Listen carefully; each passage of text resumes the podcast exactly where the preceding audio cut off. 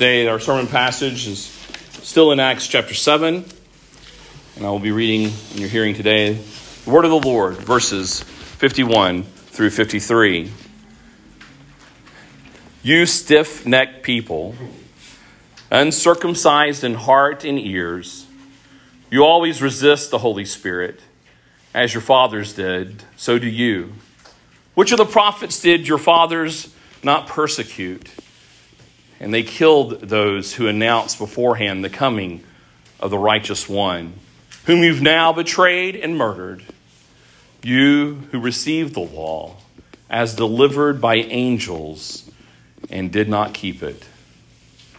Faith comes from hearing, and hearing the word of God. Let us pray. Our Heavenly Father, these words make us cringe when we hear them we don't like to be called stiff necked. We are sure that they did not want to be called that. But Father, the grace that you gave us when you sent your Son was in the proclamation of his first words in his ministry, which was to repent and to believe, for the kingdom of heaven is at hand. So, Father, as we hear these words, let us be cut to the heart. Pour out your spirit that we would receive this as grace and that we would not respond as those did in that day, but that we would call upon you for your mercy that you have granted in that day and the days before and to this day now.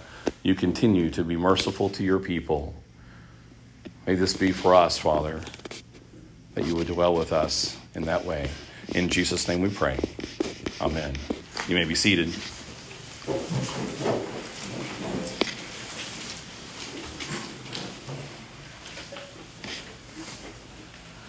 We're coming closer and closer to the end of the sermon. You're thinking, well, wow, you know, Charles, you really made a long sermon, a very long, long, long sermon. But this is where I think it gets to the good.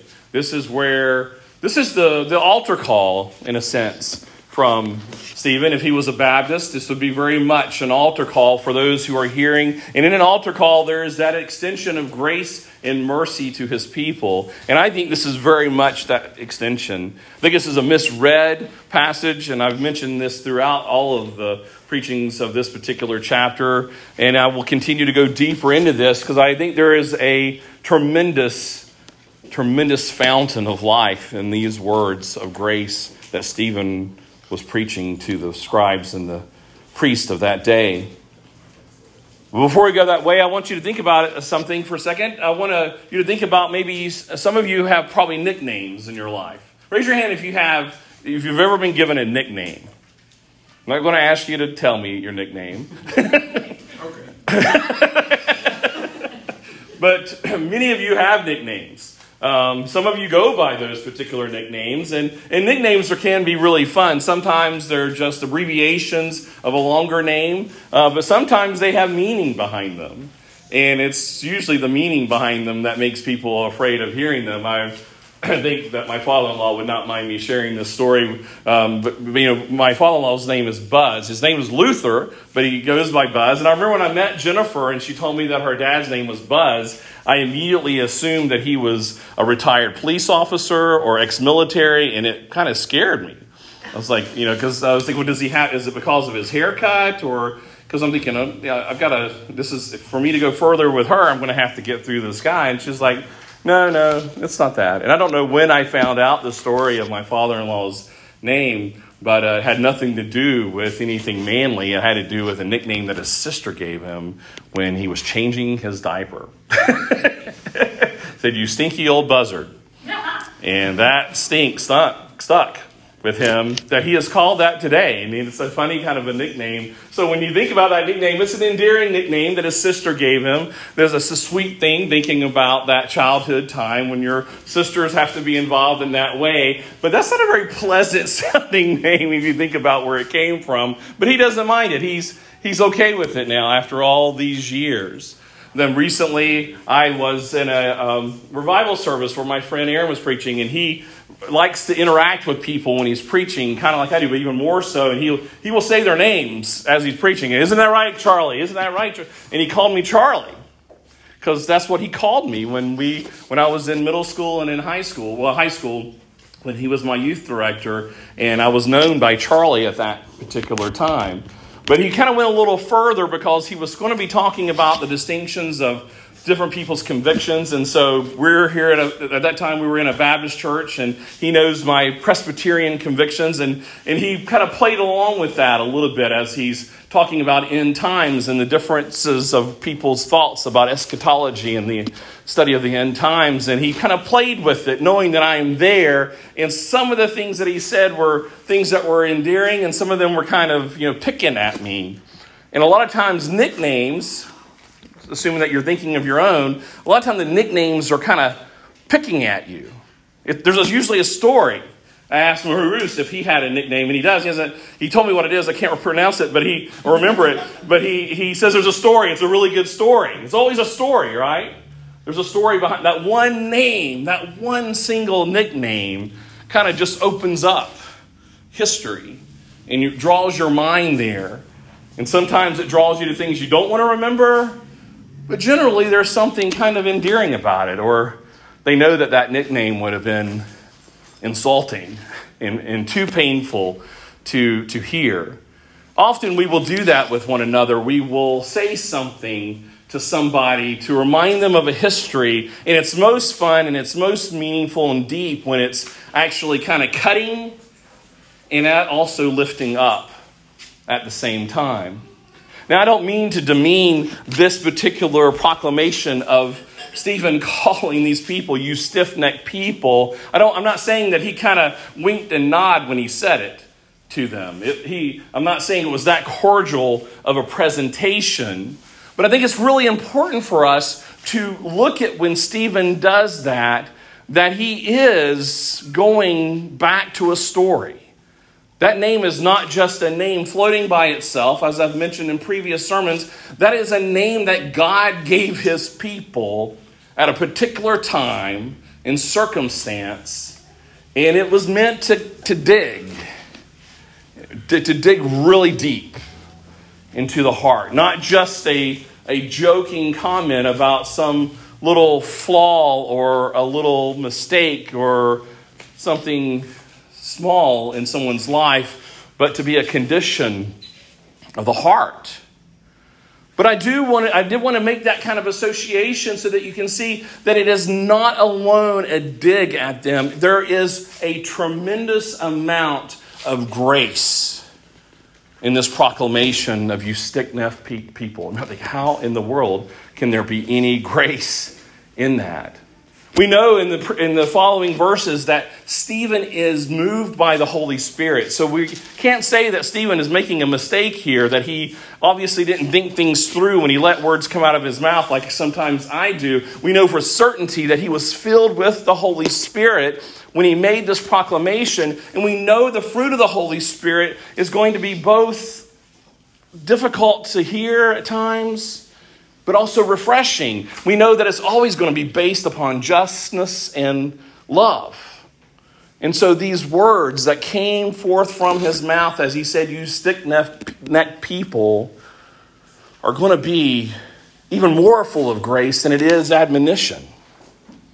Because that is what the Spirit does when he proclaims this before his people as I got into this, I was planning on going more in depth throughout all of these particular verses, all the way through 53. And the more I dug into this first one, I kind of had it categorized. I'm going to do you stick neck people, you uncircumcised heart of ears. Then I was going to get into the resisting of the Holy Spirit. And then I was going to go and talk about always persecuting and betraying those who come and to proclaim the righteous one. One always, those who are always pointing to Jesus Christ. But I got stuck as the more I dug into you stick necked people, I, I tapped into a, a gold mine, a, a, a huge fountain of grace and mercy. And I thought, these people need to hear this. They need to hear you stick necked people. They need to hear the grace that was associated with that name. Maurice told me that, that that name is still given to Israel today, whenever they're in negotiations and they're not getting along very well, they'll point back, you know, you, you've had this nickname. God gave this nickname to you. You're obstinate, stick necked people. Something that kind of stuck with them, even to this day. But there's a grace here, and I want you to, to see that grace. I want to do a, a, little bit of a recap because I think we need to, to carry some other baggage with us as we go back and look at how this nickname came to them. I want to first just go back and think about Acts 7, where, we've at, where we're at so far, because this was kind of a build-up. This is the crescendo. This is the end. This is where finally Stephen's making his final point before the scribes and the priest here. But he's gone through and he's given them all these covenant stories and reminded them. We first have Abraham and how God appeared to him. Just that alone, that God appeared to Abraham, that God, the creator of all things, appeared to a human being and established a covenant with him. He removed Abraham from the land and his kindred, but then he promised him a land in a new kindred of offspring that would be a nation of people. Now, if you remember the story of Abraham, he is old, and this is a, a big promise to make, a promise that would be a miracle that he would have an offspring, a nation of people that would come from his loins. God established a covenant of salvation in Abraham, establishing a people in and through Abraham. And then we have Joshua, and it says that, that God was with Joshua. These are things that we should stop and just chew on. God was with Joshua, He dwelt with Joshua. And the patriarchs were jealous because of that because of that blessing that God placed upon jo- Joshua, the reaction of that was jealousy. And this is when we start seeing Stephen beginning to dig into his hearers on how they are responding. But God granted him salvation. This is a continual theme salvation. He saved him from the actions of the patriarchs, his brothers. And God made him a fulfillment of promised salvation for the promised offspring of Abraham. You said Joshua, I think you. I mean, Joseph. I, I wrote Joshua and it threw me completely off. You're right, it is Joseph. Joshua was later with Moses. Thank you. I would have probably stuck with that all the way through this paragraph. it's Joseph. Sorry, Joshua's later with with Moses. Yeah, it was Joshua. It was Joseph and his brothers. God made Joseph a fulfillment of promised salvation in this one shadow story of what is to come, but it was fulfilling already what was said in Abraham because we have a nation of people that are being saved. Joseph becomes the shadow of Jesus Christ, a shadow of promised salvation. Then we have Moses, which is a story immediately of God granting salvation.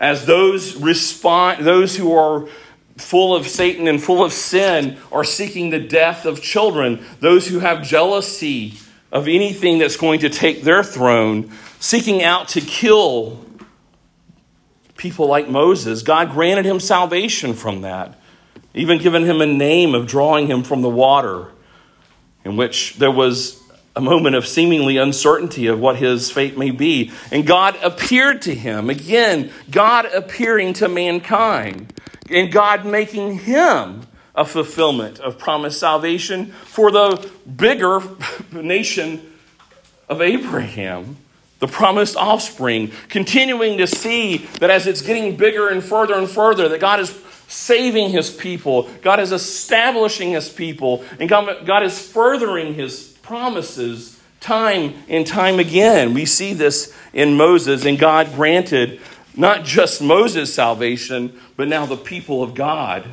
salvation. God proclaimed through Moses a promise of future salvation, as we see in Acts 7, where it says that there is going to be one from the brothers that's going to be a greater prophet, still pointing to fulfillment, still pointing to God keeping his steadfast promises to his people. Pharaoh did not know this God. And Israel was having a hard time understanding this God. Pharaoh killed the offspring of those who were to be the promises of God and worshiped idols. And unfortunately, we see that in that lack of understanding of God and knowing God and turning away from God and being stick necked, that Israel, even in her walk, she began to worship idols and kill her own offspring. The offspring in which God had promised, and the offspring in which future promise would come. In that idolatrous worship, Israel even sacrificed their own children to Moloch. And then God gave them over to a hardness of heart. But in every single stanza of this particular song or sermon, as you want to look at it, the next scene is the temple. We see God dwelling among his people, the promised offspring. God keeps coming back to his people. And in that temple, we see this command and act to sacrifice, to be near the law and the word, to hold the sacrifice as holding on to that promise of forgiveness and salvation, to have a table set before them, to eat with God, and not to just eat with God, but God giving Himself for their own nourishment. God putting a light in their midst of darkness, and then calling them to come and to provide incense, which are the prayers of the people, to talk, to converse, to again, to be with God. God granted them salvation in driving out enemies as he walked with them and then entered in Joshua in the story.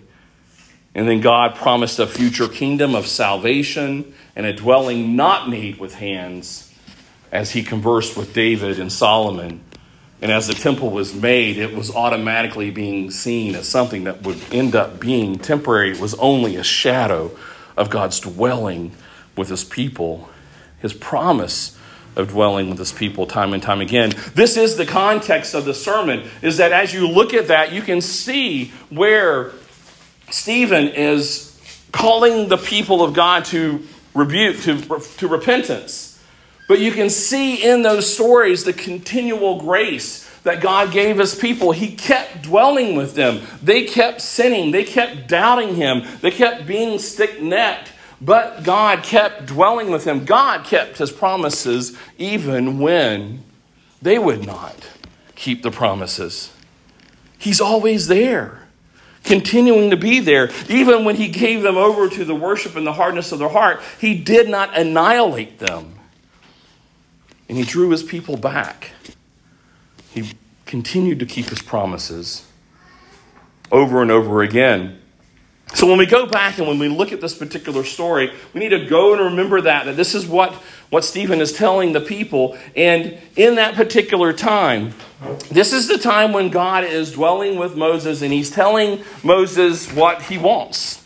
He's telling Moses his will. He's telling Moses his character. He's given Moses his law. He's describing to Moses how his people ought to react and how they should worship him. And this was a tremendously wonderful time that the holy and righteous God was using Moses as an intercessor to be the one to communicate the present and the future dwelling of God. The present and past in future salvation of God. That is what Moses' responsibility was. And here he was. He was up at, in the mountain and he was with God, and God gave him the instruction. And he went down. And it was, and if you look into the in the flow, it's, it's almost you almost miss it because he, he comes down and then God calls him back up to give him more information about what needs to be done for the, the tent of meeting. But before that happens, he, when he calls him to come back up, Moses stops and he goes with the people and he tells the people everything that God had told him about dwelling with them. This is in Exodus chapter 24. In verse 3, it said, Moses came and told the people all the words of the Lord and all the rules. And all the people answered with one voice and said, All the words that the Lord has spoken, we will do. Seemed like a pretty simple thing, right? God talked to Moses, laid it out for him who he is and his law and what the people should be doing to obey the character and the calling of God and the things to do and not to do. Moses comes down, he tells the people, and they said, We'll do it. They entered, they, they did their part of the covenant. God says, I'm going to do this. This is who I am. And they responded, Yes, all the words that the Lord has spoken, we will do.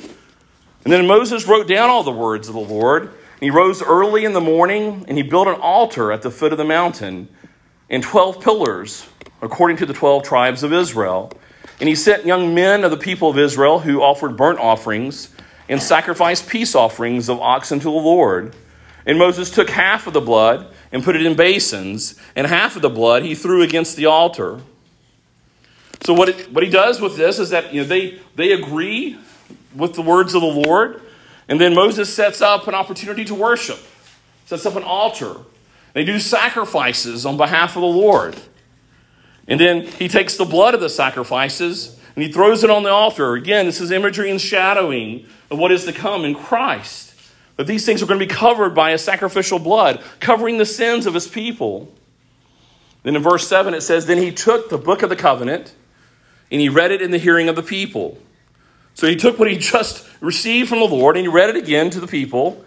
And they said, All that the Lord has spoken, we will do, and we will be obedient. And Moses took the blood and he threw it on the people and said, Behold, the blood of the covenant that the Lord has made with you in accordance with all these words. You see what was going on here? God gave the words, his words to Moses appointed Moses to be their leader and their intercessor in this time. And God, I mean, Moses delivered these words to the people, and the people further enter into this covenant by an affirmation of that. And then he baptizes them with the blood of the covenant. They basically became members of this church. This, this new church that God was establishing with his people, they entered into covenant. They made vows saying that we will do what you said. And then they are baptized. And then Moses has to leave and go back up with Nadab and Abihu and Aaron and the 70 elders to get more information about how they would worship him and how they would dwell with him. So he's up there, and God gives him the details about the tent of meeting. And He's ending all of this, he's intermixing it with the feast, and he's talking about the Sabbath. He ends with the Sabbath, and he's saying, you know, basically, this is going to end in rest. That you're going to take the Sabbath and you're going to cherish it. And if you don't cherish this rest, you'll die. And it's a grace. He's pointing to the, to the Sabbath. And so Moses leaves, and as he's leaving, God says, These people, do you know what they're doing? It says that in Exodus chapter 32, verse 1, it says, When the people saw that Moses delayed to come down from the mountain, the people gathered themselves together to Aaron and said to him, Up, make us gods who shall go before us. As for this Moses, the man who brought us up out of the land of Egypt, we do not know what has become of him. And so Aaron said to them, Take off the rings of gold that are in the ears of your wives, your sons, and your daughters, and bring them to me. So all the people took off the rings of gold that were in their ears and brought them to Aaron, and received the gold from their hand, and fashioned it with a graving tool, and made a golden calf. And they said, These are your gods, O Israel, who brought you up out of the land of Egypt. When Aaron saw this, he built an altar before it, and Aaron made a proclamation and said, Tomorrow shall be a feast to the Lord. And they rose up early the next day and offered burnt offerings and brought peace offerings. And the people sat down to eat and drink and rose up to play. Moses goes back up. You know, you look at this particular scene, and it seems like a wonderful scene, but God can't stop hardly for a moment giving Moses information about how he's going to dwell with them and how they are to respond to it. And Moses takes a quick break to, to, to, tell them what God is saying and to, to worship with them and to, to bring them into the membership of God's people through covenant, and then goes back up to get more about what God wants them to see and to know of how to be with Him. And before he can even get back, the people are getting restless. They've gotten a, a, little bit of a taste of worship. You can see how they've intermingled the things that they learned from Moses, but they're also bringing in their own creativity and their own memory of what they had seen in Egypt. I haven't been able to pinpoint perfectly what the calf fully means, but it seems pretty consistent among commentators that it is something that they took with them from Egypt as being a representation of God. And some even say that maybe it was something they were focused on as they're going through this Red Sea, as they have the oxen pulling them through. But whatever it is, we know from looking back at Exodus 20 and 21 that God does not desire and will for them and has commanded them not to worship Him with graven images. He just got through telling them that. And here they are getting creative. Like, you know, we got these rings that are symbols of our slavery, and we're going to shape them into this God that we kind of remember from Egypt. And we're still going to do some sacrifices, and they're just intermixing whatever they feel like out of their restlessness to worship God. And we need to stop here and we need to think about who we need to become for a moment in this particular story, just as we are sometimes to be put in our place of the scribes and the priest when Stephen was talking to them, we need to be putting ourselves as the people of God because we are the people of God. And look at the mistakes they made. What kind of mistakes did they make? Well, one, they got restless. They got restless with God. God is not light in being gracious. There's no way that he can do that in his character. And so he was gracious by dwelling amongst people and his will is perfect. So we can't question God. But in the middle of that, they start getting restless. They start doubting what God has already given them. So they become restless. They become doubtful. Even in the middle of their blessing and their presence of being God's people with God, they start getting restless and they start questioning the very authority that God has appointed before them. Now, I'm not trying to use this sermon as one like, you got to listen to me because I'm just like Moses. But God has appointed people in our lives. And God has made it clear throughout His Word that sometimes the people that He's appointed as authority, they're, they're meatheads.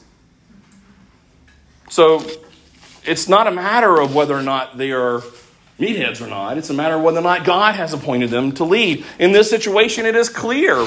And so far, Moses has shown nothing but salvation and presence of God. He has been a representative of that leadership through grace and mercy to these people. And they got restless with it. They got restless with what God was providing them in the grace. They came up with their own ways. They questioned their authority and they started intermingling their own imaginations. They started intermingling pagan rituals, the things that come from the world. And they started intermingling it with the worship of Yahweh. It's not like they started doing a different religion. They didn't go and become Buddhist or Muslim. They were still saying that this is the God who took us out of Egypt. So much that commentators are confused with the use of the word Elohim here, whether they were talking about multi deities of one God, because how they intermixed the, the worldly paganism into their worship, they're not really sure if it was singular or plural. So it's kind of confusing here because you actually have it written here in the ESV that it was these are the gods that saved you from Egypt. Because their worship was so messed up from their imaginations and their impatience and their obstinance and their stiff neckedness that you couldn't distinguish between what was the world and what was of God. Is this what a sermon that the church needs to hear today? Is that a sermon that we need to hear as we come here each day? What draws us to worship? Do, are we drawn here because of obedience? Because He is mighty and great? Or are we here to get that boost? Want to be lifted up. We want to be affirmed in our own walks. Look at the music. I know I say this a lot, but look at the music that's out there. I was trying to sing along with a song the other day, and it was 95% I, my, and me, and a little bit of Jesus. I'm like, who are we singing about? And people raising their hands, getting emotional what we'll see here in this particular story, just because they were getting loud doesn't mean that they had anything good to be singing about. Says the Lord said, this is verse 7, it says, And the Lord said to Moses, Go down, for your people whom you brought up out of the land of Egypt have corrupted themselves. They have turned aside quickly out of the way in which I have commanded them. They have made for themselves a golden calf and have worshipped it and sacrificed to it and said, These are your gods, O Israel, who brought you out of the land of Egypt. And the Lord said to Moses, I've seen this people, and behold, it is a stiff necked people. Now therefore, let me alone, that, I'm, that my wrath may burn hot against them, and that I may consume them, in order that I may make a great nation of you. He's ready to wipe them all out. Moses is going to be the only one left. He says, These stick necked people, I'm coming down and just you know, get out of my way. Here I come. But look what Moses does. He says, But Moses implored the Lord, his God, and said, O Lord, why does your wrath burn against your people, whom you've brought out of the land of Egypt with great power and a mighty hand? Why should the Egyptians say, with evil intent, did he bring them out to kill them in the mountains and to consume them from the face of the earth? Turn from your burning anger and relent from this disaster against your people. Remember Abraham, Isaac, and Israel, your servants, to whom you swore by your own self, and said to them, I will multiply your offspring as the stars of heaven. And all this land that I have promised I will give to your offspring, and they shall inherit it forever. Moses, this is where we want to take a moment. We want to hear what Moses says, but Maybe take a moment and we get to be Moses just for a moment. Look at what's going on here. And I, I say this because he's talking about offspring. I think this is one reason why it was easy for me to think about this because I started thinking about children. And I think about parenting. and then which sometimes turns into thinking about pastoring. And just start thinking about family and start thinking about difficulty and all kinds of mess that we run into Look what Moses is doing here in this particular appointed role that he has. Does, does, does Israel deserve God's wrath? Yes. They do. They do deserve God's wrath. But Moses remembers God's promises. Moses is thinking about the things that God said. He's not going to react just totally off of his irritation. Now, you can see Moses acting irritation. This is an issue that that Moses has. I mean, remember, he killed some people. he's, he's, not, he's not totally able to, to, to hold back from getting irritable. And you'll see him here in a minute when he throws the stones, the tablets down. But immediately, Moses goes to God's word. So, whereas the people of God, they took a moment from their doubting and their frustration, they decided to go away from God's word and start relying on their imaginations and their own desires and their own frustrations and their own delight and appetite for the world. Moses goes back to the promises of God. Now, brothers and sisters, some of you are parents, some of you are spouses, but all of you all who are part of this church that I know of, and those of you who have committed yourself to the Lord in baptism and are part of the church, you have committed covenantally to one another. This is a lesson for us to be like Moses in being an intercessor.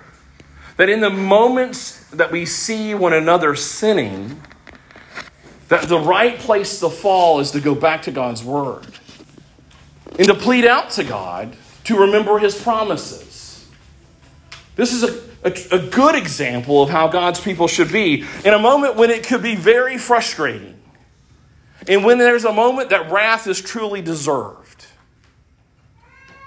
Moses is shadowing Jesus by being an intercessor to God to remember his promises of mercy, to remember his promises of what he's going to do. And if we look at each other's baptisms, we see that inside of that baptism, the baptism doesn't mean that we have come to a place of perfection. It means that we have come to a place of recognizing the mercy of God. And for all of you who are baptized, we should be praying for one another. should be the first place we go to when we are offended by one another because they are not living covenantally and according to God's word. Our first place to go to should be to the Lord in intercession for each other and pointing back to the word of God. Says, God, in Acts 2, it says that you have made your people, that you've poured out your spirit upon them and that you want them to further your kingdom by the proclamation of the gospel throughout the world, to further it through their covenantal relationships in their home and in their work and in the church. Father, you're going to keep your word to your people. You're going to do this because you said you were going to do this. Lord, have mercy on them. Have mercy on them in their moment of sin or rebellion. To be able to do that, you're going to have to first come through repentance yourself. And it says in verse 14, and the Lord relented from the disaster that he had spoken of bringing these people. And fast forward through, he comes down and he a little bit further, and they hear the sound of singing. It says that it's not a noise of war. It's not a war of a sound of defeat. It's a sound of singing. They're, they're having a party down there. And he starts getting riled up. You know, it's a good thing he prayed first. You know, it's a good thing he interceded for them first. Who knows where he may have gone with this? Because he throws down the tablets of stone that have the law on them. And he's already asked the Lord's mercy, but he appoints people as he comes down and see this synchronized idolatry amongst God's people. There's discipline that has to be added. There's some church discipline that's going to have to take place. And 3,000 people are killed. And a plague has been placed upon God's people. God is going to preserve his promises through his people, but there's discipline that has to be had. And they, they end the service by coming to the table, like we will in a moment. Hopefully, not quite like that. He takes that calf and he grinds it up and he makes them drink it. He says, You've intermixed the worship of pagans into your worship. Well, you're going to drink damnation to yourself. It was a discipline, but it was a grace. It was a grace because even though in the midst of this discipline, which was what discipline is, they were preserved. And even in verse 1 and 2 of Exodus 33, it says, And the Lord said to Moses, Depart and go up from here, you and the people. And the Lord said to Moses, Depart and go up from here, you and your people, whom you have brought up out of the land of Egypt to the land which I have sworn to Abraham, Isaac, and Jacob, saying, To your offspring I will give it. He's coming right back to the same thing that Moses was reminding him of. He says, I will send an angel before you, and I will drive out the Canaanites and the Amorites and the Hittites and the Perizzites and the Hivites and the Jebusites, and up to a land flowing with milk and honey. And I will go up among you. I will not go up among you, lest I consume you on the way, for you are a stiff, stiff, stiff-necked people. When the people heard this disastrous word, they mourned, and not one of them put on their ornaments, for, God, for the Lord said to Moses, Say to the people of Israel, You are a stiff necked people. If for a single moment I shall go up among you, I will consume you. So now take off your ornaments, that I may know what to do with you. Therefore, the people of Israel stripped themselves of the ornaments from Mount Horeb onward. And then, fast forwarding to verse 10, it says, and when all the people saw the pillar of the cloud standing at the entrance of the tent, and all the people would rise up and worship each at his tent door, thus the Lord used to speak to Moses face to face as a man speaks to his friend. They were still going to be limited from that intimate connection, but they were going to still be able to be preserved because God still had more promises to do. He didn't fulfill every promise in the people of Israel. He restrained them from being able to have the full joy of that so much that He says, You don't want to be with me right now. Other things need to happen. If I'm with you right now, you're so stiff necked, my righteousness would consume you. But he's still keeping them and furthering them along so much that he's still going to have Moses as being their intercessor. And that when Moses is with the Lord in the tent of meeting, there is friendship. And they get to stand at their door and they get to gaze on it, looking forward to a future promise to come. And looking at the mercy of God, God is still friends with his people. He's still friends with us. It's a good thing that we're not fully there yet. We don't have enough blood covering us to keep us to be annihilated by the Lord. They're looking for something that even Moses didn't have inside of them. They were looking at grace as God was saying, You're a stiff necked, He was still bringing them along. See, when, when that name was there, they were, they were having that name as God was still showing mercy to them. When Stephen was telling those people that you're stiff necked, he was reminding them God is still with you. You just need to repent. He hasn't left you, He hasn't left His promises. Just repent. Turn away from your sins. God has not abandoned you. Nehemiah does it best. And the story, I want, when I got into Nehemiah, I wanted to stop and preach a whole sermon on Nehemiah. It's so refreshing. If you get frustrated about the church, you get frustrated about our, our culture today, just go to Nehemiah. It says in Nehemiah chapter 9, as they are being restored to the Lord from their rebellion, there are two things that were their activities in the restoration, the reformation, the reformation of the church. They spent three hours listening to the law, and they spent three hours repenting and confessing. I'm going to do a little side note real quick. Does anybody know when Reformation Day is? The 31st? The 31st of what? October. When was the original Reformation Day? What year? You sure? How do you know that? What happened in 1517? 95 Theses on the door of in Wittenberg. What was the first thesis say? Anybody know? It says when the the Lord and Master Jesus Christ, I'm going to paraphrase a bit, called us to repent. He meant for the whole life of the believer to be a life of repentance. Was the Reformation Day, was that Reformation occurrence, that 95 Theses, was that a grace to the church? It was a tremendous grace to the church. What were the reformers trying to do? Get the church back to what? Back to the Word of God and back to faithful worship. From the very beginning, in this story, where the stiff necked name came from, they turned away from the command and the law of God and they worshiped according to the world and according to their own imaginations. But Mary, you're wrong. It wasn't 1517. This account in Nehemiah, they've actually determined this. I didn't come up with this myself. In Nehemiah chapter 9, verse 1, they give you a, a time when this date happened, when the people of God came back to the Word and came to the Lord in repentance.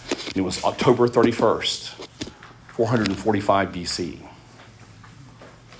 They've figured, by matching up their calendars, that's what they determined. That was, it's just a little side note. Didn't even really make a big deal about it. I was like, whoa! That was the original Reformation of the church. That when God brought his people back to them, back to his word and back to faithful worship, back to repentance from their rebellion was October 31st, 445 BC, 1962 years before Luther nailed the 95 Theses on the door of Wittenberg. God keeps, keeps being with his people. When I think about Reformation Day, it wasn't the first time that God has reformed his people. And when we look at the church today, it's not the last time that we need to be reformed and being brought back to his word. In verse 16 of Nehemiah, it says, they prayed this prayer. It says, they were counting their forefathers. It says in verse 16, but they, they and our fathers acted presumptuously and stiffened their neck and did not obey your commandments. They refused to obey and were not mindful of the wonders that you performed among them. But they were stiffened, they, but they stiffened their neck and appointed a leader to return to their slavery in Egypt. But get this right in the middle of verse 17.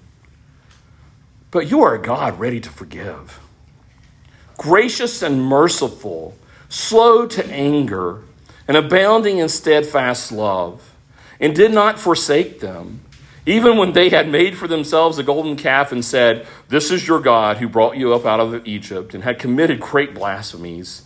You and your, in your great mercies did not forsake them in the wilderness. The pillar of the cloud to lead them in the way did not depart from them by day, nor did the pillar of fire by night to light for them a way which they should go. Verse 20 you gave your good spirit to instruct them, and did not withhold your manna from their mouth, and gave them water for their thirst. Forty years you sustained them in the wilderness, and they lacked nothing. Their clothes did not wear out, and their feet did not swell. And you gave them kingdoms and peoples and allotted to them every corner so that they took possession of the land of Sihon, king of Heshbon, and the land of Og, the king of Bashan. You multiplied their children as the stars of heaven, and you brought them into the land that you had told their fathers to enter and possess. Stephen knows that these people know that passage. We may forget the story of Nehemiah. I've never read it or ever heard of it. But Stephen knows that they know Nehemiah's passage or Ezra's passage of this account of Nehemiah, whatever, whoever wrote it. He knows that. And so when he says, you stick necked people, he's wanting to bring back to their mind that particular prayer of repentance. That, that's what they were praying. They were going, We remember when we were stick necked and we turned away, but you are merciful. And we remember that you have kept your promises. You go to Acts 2, what is the case when Peter is preaching to them? They say, What are we going to do now? He says, Repent and believe and receive the Holy Spirit. Be baptized, for this promise is for you and your offspring. God continues his covenant promises. He's continuing his covenant promises to this day. We want God to break our neck. We want to be like what it says in Hosea chapter 10. Their heart is false, now they must bear their guilt. The Lord will break down their altars and destroy their pillars. If you read that word break down, it's the same exact word for breaking someone's neck.